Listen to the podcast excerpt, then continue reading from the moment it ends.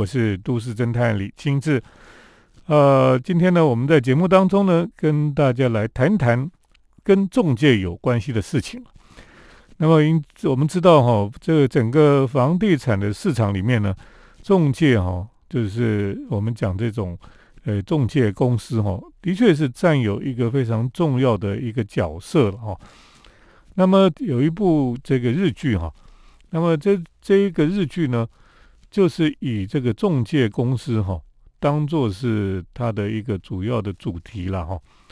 那么呃，这个日剧呢是日本哈非常现在是非常呃受欢迎的一个日剧了哈。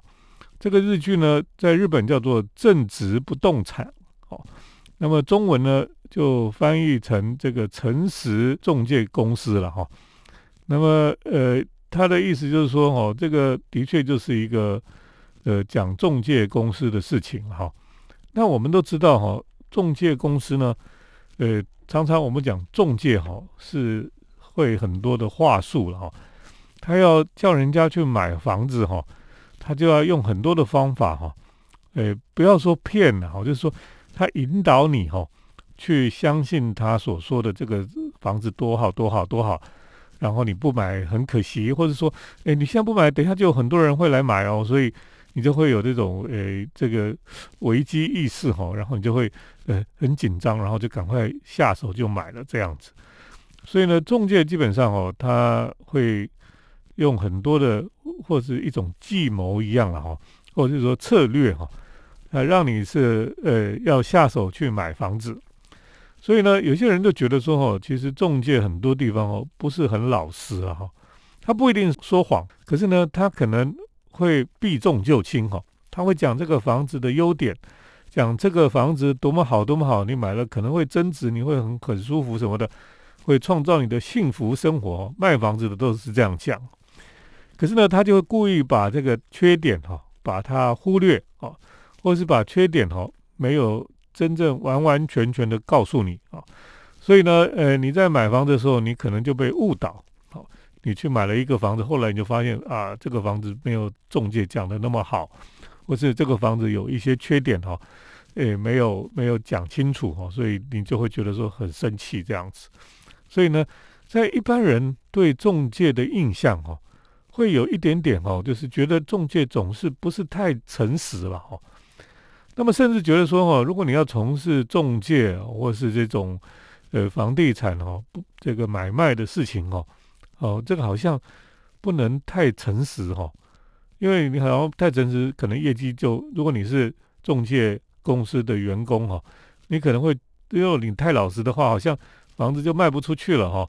因为没有一个房子是没有缺点的哈。那你如果把这些东西都很老实的告诉人家，人家可能就。不买了哈，所以业绩就可能比较差了哈。那这个呃正直不动产哦，我说的是呃这个日剧的日文的，它原来的名字叫正直不动产哦。呃，这个正直不动产哦里面的主角啊，那么原来是这个中介公司的王牌。那为什么他是王牌呢？因为他的业绩非常的好哦。那么过去的人，他们都觉得这个人就是很会吹捧哈，他很会这个呃话术哈，然后他就讲到人家很很快就签约这样哈。当然这个当然有后遗症了，有的人买了以后就不高兴就来闹哈，或是有些人就会抱怨等等的。可是呢，不管怎么样哦，中介就是把房子卖了，他赚到了中介费哈，他就他就业绩就很好，所以呢。这个人哈，就呃，虽然是他们公司的王牌哈，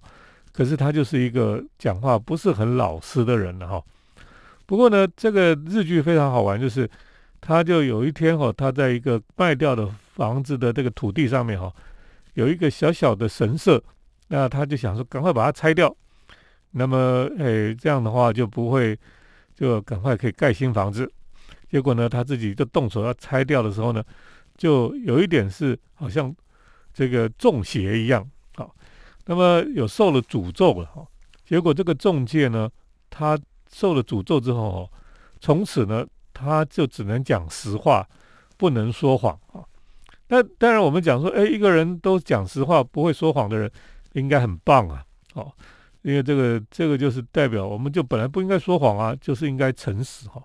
可是他当一个中介哈，不能说谎，只要只要与事实不合哈，他他就要讲实话哦。所以呢，就带给他很大的困扰，因为他以前都是骗人家的，那么现在哈要全部都要讲实话哦，他就他的业务哈就常常一半就因为讲实话就就被破坏掉了哈。所以呢，他就呃觉得很困扰。可是呢，这个故事很有趣，就是他慢慢慢慢他就发现哈，讲实话哈，哎，其实是可以帮人家带来一些让买家哈。他听这个中介讲实话哈，他才可以真正帮助他找到一个适合他的房子，为他的呃居住的人生哈带来幸福了哈。所以这个中介慢慢就改变了了哈。所以算是一个很温馨的日剧了哈。等一下再继续跟听众朋友来分享。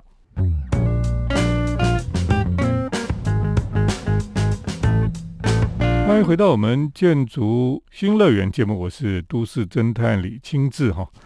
我们今天在讨论有一部日剧叫做《正直不动产》哈。那么呃，中文就有的把它翻译成“诚实中介”哈。那么这个这个日剧呢，就是讲这个男主角呢，这个中介的王牌哈，他本来是很会吹吹嘘的人，那么呃，因为做不动产常常需要有一些话术哈，所以呢，他经常其实是不是很老实啊？那可是后来呢，他遇到了一件事情以后，他等于被咒诅了一样哈。他被咒诅，他就变成一个没有办法说谎的人哈。所以他是一个诚实的中介哈。呃，在这个故事里面呢，非常有意思了哈。就是说，当一个中介他不能说谎的时候呢，他怎么办呢？啊？呃，这个主角哈就是山下智久哈，那么他们就给他搭配了一个配角哦，一个女生，这个女生呢就是一个新人哈，她是一个不动产的呃新人，可是呢，她就是觉得说哦，你做不动产哦不是为了赚钱，当然这个大部分的不动产的这种中介哈，他就是要赚钱啊，他叫拼业绩啊，可是这个女生哈，她就觉得说做不动产又是要做中介呢，就是要帮助人呐，帮助人去找到他的幸福的居所哈。因为人家花了一辈子的钱，就是要找到一个住的地方。你要帮他找到一个好的地方，他才能幸福过一生。他觉得说这样子的话哈，他才能够觉得说他做这件事情是有意义的。那么当然，这个男主角后来也是慢慢被他感动哈，他就找回了他的初心了哈。为什么呢？因为他就发现到说，他当年投入这个不动产中介的行业哈，也是因为他们家哈又遇到了这种黑心的中介哈，所以让他们家哈几乎就是家破人亡这样子。所以呢，他从小就立志要当中介，要做一个好的中介哈。想不到进了中介市场之后呢，就被整个这个环境所污染了哈，他就变成只是一个唯利是图哈。这个呃，只懂得用话术去骗人的一个不这个中介这样子，所以这个的确是一个，哎，其实也蛮值得这个醒思了哈。因为台湾的房地产的市场哦，真的是很大了哈。那么大家也是都是为了业绩哈，这个无所不用其极了哈。不过呢，在这里面哈，这个正直不动产里面，这个女主角哈。呃，虽然看起来是很，她是一个新人，她很嫩，她好像呆呆的这样，可是呢，她也慢慢的，因为用她的单纯的心哈，他也做到了很多案子，那么大家都很感谢他了哈。他就在里面有一句话，我觉得非常棒哈。他说哈，我发现了一件事哈，不管是多漂亮、多贵的房子哈，住在里面的人如果不开心哈，这个房子就没有价值了哈。的确哈。我们住一个房子哈，那个房子可能很漂亮，那个房子可能很贵哦，豪宅哈。可是不管是豪宅还是狗窝哈，如果住在里面的人不开心哈，那房子就没有价值哈。你看很多很有钱的人，他买了豪宅，住在里面他也不开心啊，他心里还是很多的空虚，很多的不满足啊。所以呢，那个房子对他来讲一点意义都没有。那么如果一个家庭，他住在一个小小的房子里面，可是他们一家和乐，大家都很开心，那个房子就有它的价值了哈。所以我觉得，哎，这个日剧哈，小小的这个小品的日剧哈，看起来就是很温馨了哈。那么居然有一些小小的真理在这个当中哈，我觉得的确是很有意思。那么对我们来讲哦，其实像台湾的房地产哈，呃，最近也是飙升很多啊。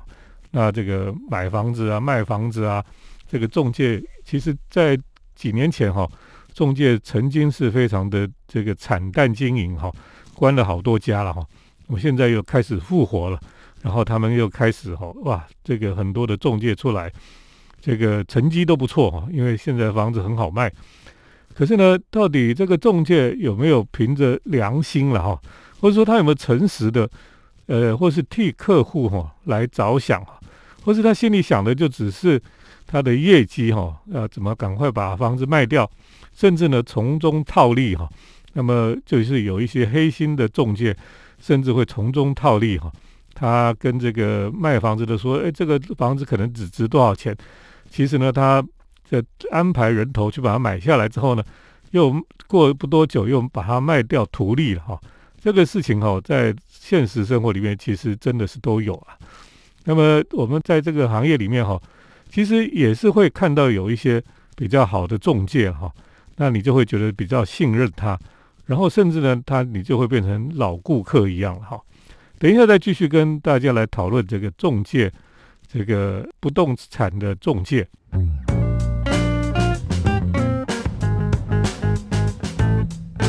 欢迎回到我们建筑新乐园节目，我是都市侦探李清志。我们今天节目里面跟大家讨论有一部日剧哈，叫做《正直不动产》，中文叫做《诚实中介》啊。那么这个这个剧哈是山下智久演的一个。呃，这个房地产中介的故事了啊，然后他本来是一个呃公司的王牌哦，他无所不用其极哈，就非常懂得话术，然后就卖房子非常的呃成绩非常好。那么，可是当他有一次被咒诅之后呢，他就变成不会说谎了，他只能说诚实的话哈。这个对一个中介来讲哈，是何等的，如果他原来都是只会用话术哈。呃，这个对他来讲是何等的痛苦，因为他业绩就开始掉，他就没有办法用这个他以前的方法哈，那么来来这个来做中介的活动，所以呢，他就慢慢发现哈，本来是很懊恼的，可是后来就发现哈，他也受到他的这个他带的新人哈，那个新人就是非常热血，然后他就觉得说做中介就是要帮助人哈。那么他有一次秉着这样的心情哈，然后来开始就是他都说实话，然后也开始发现说原来说实话哈帮助人哈，其实你看到别人幸福哈，自己也会很开心了哈。然后他就想到他小时候，因为他们家就是因为遇到黑心中介，所以呢他们家几乎就家破人亡这样子。那么他就觉得说他应该回归他的初衷了哈。所以这整整出剧哈是一个其实是蛮温馨的一个日日本的这个小品的这种呃日剧了，呃，可是我就觉得的确哈，呃，你遇如果你跟中介打过交道哈，你真正能够遇到几个中介是非常诚实哈，不是每天都只会讲话术的哈，你可以信任他的哈，的确是不多了哈。不过，如果你刚刚碰到一两个你觉得你可以信任的哈，也算是很棒了哈。就是说，呃，如果这个中介是你值得信任的，他常常就是会跟你讲诚实的话的哈，那么你就会比觉得说我买这些房子哈，或是说我房子对台湾人来讲，很多人就是一辈子存钱缴贷款哈，就是就是要买一个安身的居所哈，那么希望说买到不要被骗。是一个呃不会漏水，不不是以前没有发生事情的，或是一个很好的一个居所哈。所以呃，中介其实是很重要，因为他帮助他做的决定哈，他卖的这个房子呢，就影响了这一家人他们未来的生活哈。那么这个是很重要的事情，所以其实中介从某一个方面来讲哈，它的确是一个是帮助人的一个行业了哈。因为本来就是他只是一个帮助人说，呃，他帮人家去找到他适合的房子，这是一个理论上它就是一个服务业了哈。可是如果因为它的呃中间的利润太高吧，所以呢，这个如果如果这个中介不诚实的话哈，的确是会造成很多的这个令人痛苦的事情了哈。所以呃，中介业哈，的确呃，成绩好的中介哈，或者成绩好不好的中介，跟这个客户他们想要得到的幸福生活息息相关了。那我们常常看到现在很多的房屋中介的广告哈，当然他们都打着温馨的呃广告哈，就是说这家公司呢，他们呃非常熟悉社区地方，那么他也是很像里长一样非常热心哈，热心公益，然后古道热肠，那么他就了解大大小小的事情，所以他会帮你找到很适合你的房子，而且呢。他等于是帮你服务一样，哈。那如果真的有这样像广告里面出现的这样的中介，哈，那就太好了了。可是当然不是所有的中介都是像广告里面讲的这么完美，哈。那么这么的呃诚实又热心了，哈。当然有好的中介，也有坏的中介了，哈。那有的中介，哈，甚至卖了房子以后，他还常常来关心你，哈，然后还常常的来售后服务等等，哈。那这种中介，哈，你就会觉得他是。在跟你交心了哈，他就是可能会成为你这个长时间一辈子的好朋友。他可以在这个呃房地产啦，或是呃居住生活上面给你一些建议等等哈。我想这个中介公司哈，如果这就是真正生根在地方的中介公司，因为他会有过去的这种口碑了哈，大家都会喜欢，都值得信赖的哈，这种就是好的中介公司吧。好，等一下再继续跟大家来讨论这个日剧哈，正直房地产。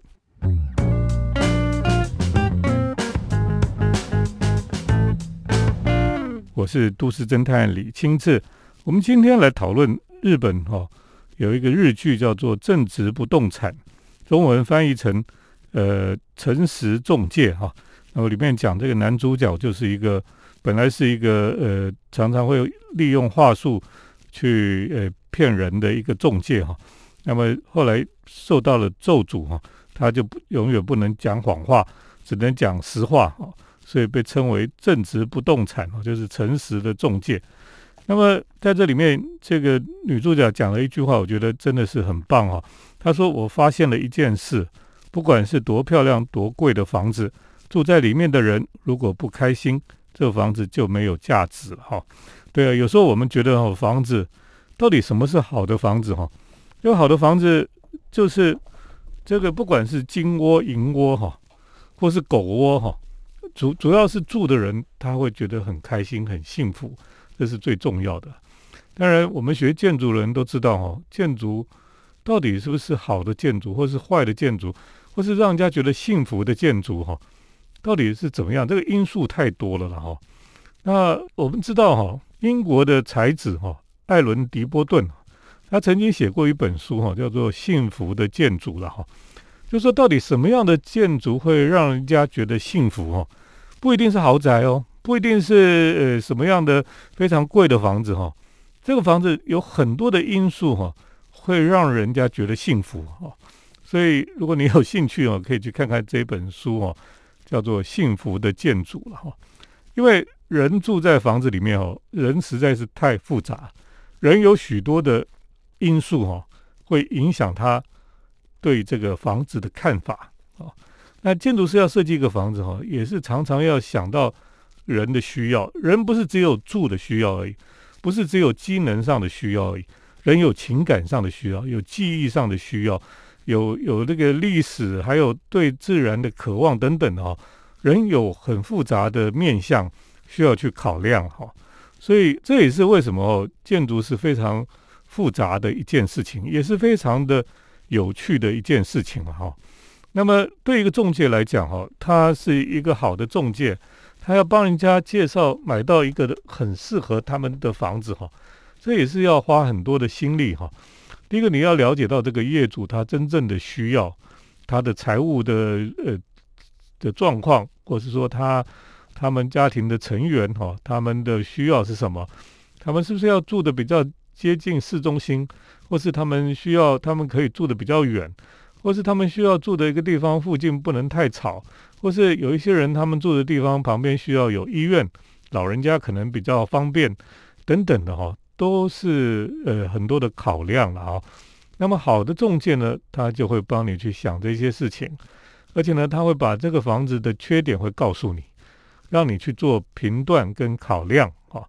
那么这样你以后才不会后悔。所以呢，一个好的中介哈，其实是应该是要是一个诚实的中介哈。那么日剧哈，这个正直不动产哦，就在描述一个中介哈，他居然受了诅咒，他不能讲谎话，他只能诚实的告诉这个业主了哈。那么他的转变哈，大家都觉得很奇怪哈。以前不是都很会话术吗？以前不是都很会说谎，然后吹捧，然后大家就很快就会成交吗？结果现在，因为他说实话哈，就常常业绩就不太好。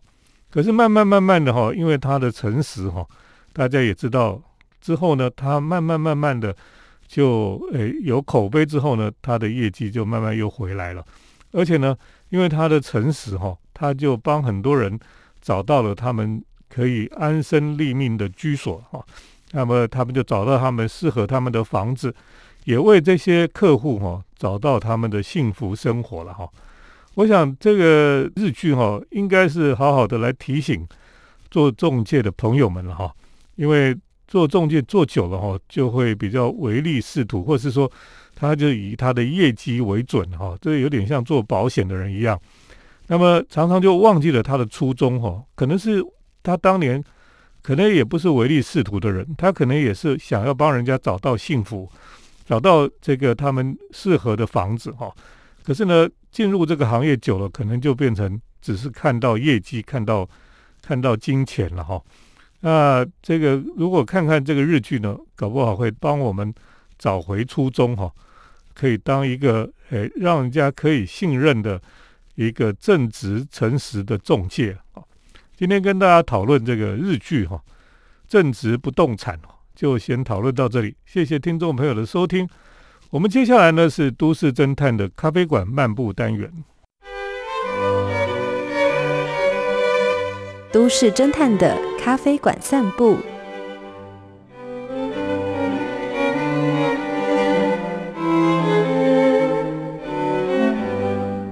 欢迎来到都市侦探的咖啡馆漫步单元哈。那么今天要跟大家来知道一个资讯哈。那么这个资讯非常有趣哈，为什么呢？因为在呃，我们到世界各地哈，都可以看到有一家咖啡店。那么这家咖啡店哈，呃，非常的特别，它不是美国的，也不是欧洲的哈的连锁咖啡店，它基本上算是日本的呃连锁的咖啡馆。那这个日本的咖啡店呢，最早其实是开在香港啊，那呃后来红回了日本。所以就在京都又开了几家咖啡店，这个咖啡店呢就叫做 Person Arabica 哈，这个呃咖啡馆呢，他们最有名的就是它就是前面有一个 Person 哈，这个呃这个百分比的这个符号，那么后面就写着 Arabica 哈，这个店呢非常的呃干净利落了哈，那么他们就呈现出一个让你觉得很舒服的一种一种色调。那么他在原来在东山哈，就是京都的东山有开一家，那那家店就很受欢迎。之后呢，他又在京都的岚山哈渡月桥的前面呢，有开了一家，是一个老的建筑呢，在给它改造的哈。那这个店呢，呃，基本上他们的店面都不是很大，那内用的空间很少，通常都是外带比较多。那它在岚山渡月桥那边呢，那个建筑呢，主要就是一个玻璃盒子一样。那么老的建筑的屋顶都保留。这个建筑呢，对那个咖啡师来讲，哦，我觉得是最棒的，因为他在那边冲咖啡的时候呢，他就从玻璃窗整个大片玻璃看出去就是渡月桥，是一个 view 非常好的一个咖啡馆。那么游客呢，通常就会去排队买了咖啡，就坐在提房哈。旁边来喝咖啡了。呃，如果到了花季哈，就是樱花季节，人非常多的时候呢，这个店曾经哈排队要排两个小时才买得到咖啡了哦，所以是一个非常受欢迎的店。那呃，Person Arabica 哈的蓝山哈，京都蓝山店呢，它的建筑哈，这个店面的建筑呢，也曾经这个得到这个设计奖。那么它也在一些杂志上面有被登在封面上面哈。那 Person Arabica 后来在在香港又开了很多家分店哈。那么我们知道，像天星码头有一家店哈，然后其他在香港不同的地方也有一些店，而且他们开店呢，开的地方都比较奇特哦。呃，也不是说最热闹的地方哦，可是呢，它总是会开在一个会让那个地方变得非常有趣啊。结果呢，后来我就发现哈，这一家 Person Arabica 的店哈。越开越多，那在上海也开了一家。后来呢，我去杜拜也发现，连杜拜都有他的店哈。那么后后来，当然纽约啦，还有其他地方都有了。所以呢，这家店哈，真的是现在已经是国际化的店哈。Person Arabica，结果呢，台北被称为是国际化的都市，所以呢，哎，Person Arabica 哈，今年也要来台北开店了。而且呢，最有趣的是哈，他开的地方哈，居然不是在东区哈，那也不是在天幕哈，那都不是在这些地方哦。他开的地方呢，居然开在一个山边的小巷子里面哦。什么山呢？就是我们台北人哈，大家常常去爬山的，在信义计划区旁边的哈，那个一零一的后面的所谓的象山呐哈。那如果大家要去爬象山哈。就会有一个呃登山口嘛哈，所以你就要走这个这个呃信义计划区后面那个那个社区里面，就有一条路有个巷子走进去呢，走走走到最后就是到那个山边哈，然后就有一个登山口哈，他们就写一个象山的登山口，登山口的旁边呢，居然就准备开一家 Person Arabica 哈，你说哇这种国际级的咖啡店。为什么要开在在台北？居然开在一个山边哈，呃，要去爬山的人难道都要来喝咖啡吗？那事实上哈，这个可能也是出奇招了哈。你说这些爬山的山友哈，呃，到底会不会去买这个咖啡？我倒是不知道了哈。不过很多人他们下山是会去买，像那条巷子哈，其实商业也是现在是越来越繁荣了哈。那本来这里就是住宅区，可是现在呢，有已经开了很多家咖啡店了，而且呢，不仅是开咖啡店，这个那边哈，就是在整个沿路上哈，就还有还有什么最有名是有一家烧饼店的哈，有一个烧饼铺子。那么呃，将来哈，如果开了 Person Arabica 哈，就会这边会更热闹吧？哈，因为有一些人他不是去爬山的，他也会特别来这个地方。就是为了要来买这个这个咖啡了哈，那那个爬山的人到底会不会买，我就不知道了哈，可能是不同的族群啊。不过的确是会让这个地方越来越热闹。我在猜想哦，他们是不是觉得说哈，这个呃象山这个地方哦，就有点像京都 Person Arabica 最早的店哈，那个东山哈，东山店呢就一直走上去呢，就会到二年版、三年版，然后就就会去那个呃。神社了哈，所以呢，基本上就是有点像登山口的地方了。他们大概觉得这个是是不错的哈，所以呢，呃，他们就在这个地方就要开一家。当然，台北店哈有一个很大的特色就是哈，它的上下，他们它的上面的就是一般的公寓，然后旁边也是公寓，所以呢，铁窗都是到处都是铁窗了哈。所以将来哈会很有趣哈，因为台北店呢。拍起来哈，旁边都是铁窗了哈，好像铁窗就是台北的特色一样。那在在国外，在大陆开的店哈，都看起来比较好看。那难道在台北开起来这个店，就是旁边都是铁窗哦，就有点可惜了啊。不过希望他那个第一家店如果开了成功哦，那搞不好以后会在靠海边的地方啦，或是什么地方会开这个新的咖啡店，我觉得都是还不错的了。当然，我的私心是他如果能够来天母开是最好。这个是呃台北哈，最近在咖啡圈子里面大家都很在讨论的事情，就是这个日本这个 Person Arabica 哦这家咖啡店哦，准备在台北来开店哈，我们就拭目以待。好，今天跟大家就先介绍到这里，谢谢听众朋友的收听，我们下礼拜再见。城市的幸福角落，来杯手冲单品，享受迷人的香醇世界。